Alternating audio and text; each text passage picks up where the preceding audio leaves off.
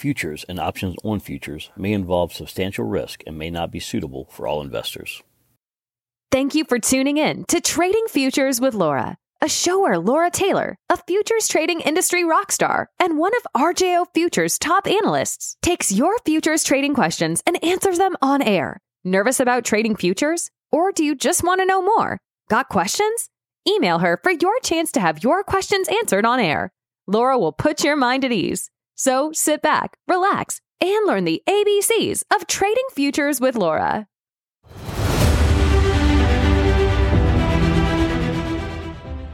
Hello, and uh, good morning, uh, good afternoon, or good evening, depending on what time zone you're in. Um, this is Trading Futures with Laura, and I'm Laura Taylor. Uh, I'm the Senior Market uh, Strategist with RJO Futures in Chicago. Uh, we're the retail arm of RJ O'Brien, and we're celebrating our 108th year in the commodity futures business. Uh, if this is the first time tuning in, the purpose of this podcast is to answer your questions about trading futures and to show you how to use this type of investment to diversify your portfolio. Um, I've been getting some questions. They're very good ones, and, and I thought I'd address this uh, particular one today. Uh, I was asked, how do you know what to trade and when to trade? When someone hears commodity futures or futures markets, the first question I'm asked is, uh, like corn and beans? yeah, it's like corn and beans, but it's so much more. Um, there's a wide variety of products and opportunities to participate in. Uh, the agricultural markets are just one sector. I, I, talk sectors because they are divided by the uh, similar products and uh, things that are related to each other. For instance, uh, some of your basic sectors, in addition to the ag agriculturals, are financials. We have stock indices.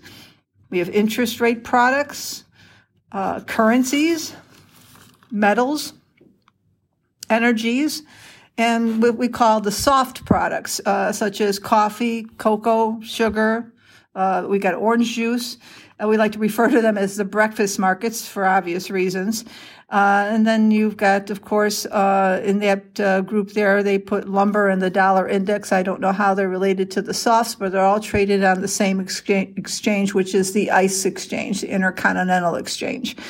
Um, products that are traded on uh, the uh, Board of Trade, they're trading at the trading at this uh, Chicago Mercantile Exchange, the CME.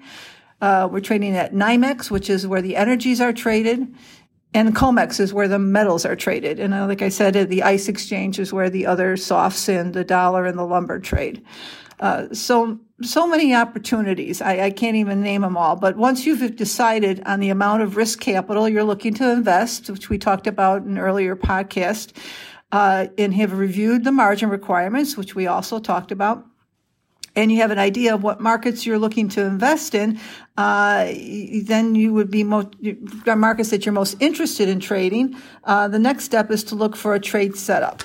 So if you want to trade on your own, I would highly re- recommend you taking a charting course.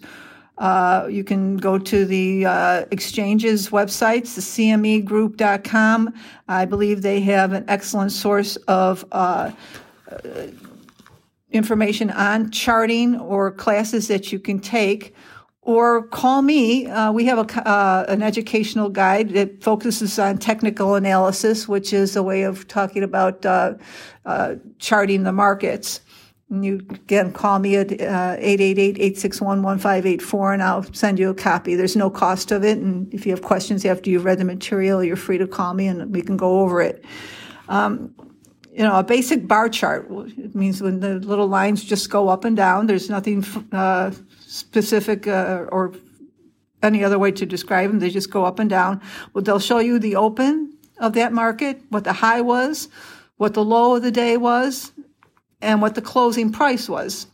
So you can look at that on a daily basis, a monthly basis, or you can look at the life of the contract so that what you're looking at is, you know, a, uh, a pattern of what the highest highs were, what the lowest lows were on uh, a long-term chart. And then you can see intraday what each high and low was. Um, you'll be looking at points on the charts where the market seems to stall on the upside or on the downside, um, or a point where it makes new highs or new lows. There are various pattern overlays that may indicate when it is best to buy or sell or when the direction or trend is ready to turn. Uh, for example, one common indicator is the 200 day moving average. That's which, which is represented as a line on a chart that represents the average price over 200 days. The moving average can give a trader a sense of whether the trend is up or down and identifying potential support or resistance areas. If, if a market closes above the 200 day moving average, it could be considered bullish. Or if it closes below the 200 day moving average, it could be considered bearish. You know, just a side note, uh, I hope everybody knows why bulls and bears were used to identify market trends.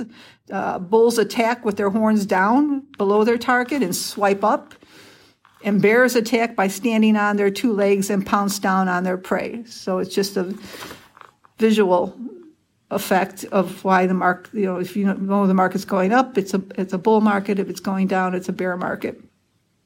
That was neither here nor there, but I thought it was interesting. Um, so you're looking for price breakouts in either direction. If the pricing is within the same high and low for a few days in a row, it's a sideways market. Sometimes the best trade is no trade, and you just uh, hit, hit and just when you may have figured out the next market move by watching the patterns on the chart, along come fundamentals. Fundamentals are news headlines, economic reports, political commentary, a war breaking out between the Ukraine and Russia. You know, adverse information can cause a temporary blip in the market or change the direction altogether, leaving you looking for new patterns. Most chartists or technicians firmly believe that the technicals will eventually get back in line once the dust from the news settles. Uh, one thing to look uh, for are gaps on the chart. Uh, gaps meaning the market opens significantly higher or lower the next trading session. So let's say corn settled at uh, $7.60, and some news overnight caused the market to jump in price to $8 as soon as the market opened. So on a chart, you'll see a blank space between the two prices, where the close was at $7.60 and where the next session opened at $8. A gap is where no trading took place. That can be an indicator of a temporary trend change based on fundamental news, but a technical analysis will tell you that the gap will eventually have to be filled you know, as a as an RJO client, full service or discount doesn't matter. We will share with you a daily technical analysis or an indi- each in, on each individual uh, market is provided by a third party service that we subscribe to. Uh, the charts will be interpreted for you. If it'll give you the tools you need to make an educated decision, such as what is the trend, up, down, sideways, at one point or price will the market indicate a turning point uh, what are the support and the resistance levels. There's all key indicators uh, that you need to look at in order to form your educated decision on what market action you need to take. So, again, if you'd like to get a copy of the technical analysis uh, guide that we have, or you want to see the daily uh, technical report that we put out to our customers showing all these indicators, I'd be more than happy to share them with you, give you a glimpse for about a week, uh, and answer questions as well along the way. So again, call me at 888-861-1584. You can email me at ltaylor at rjofutures.com.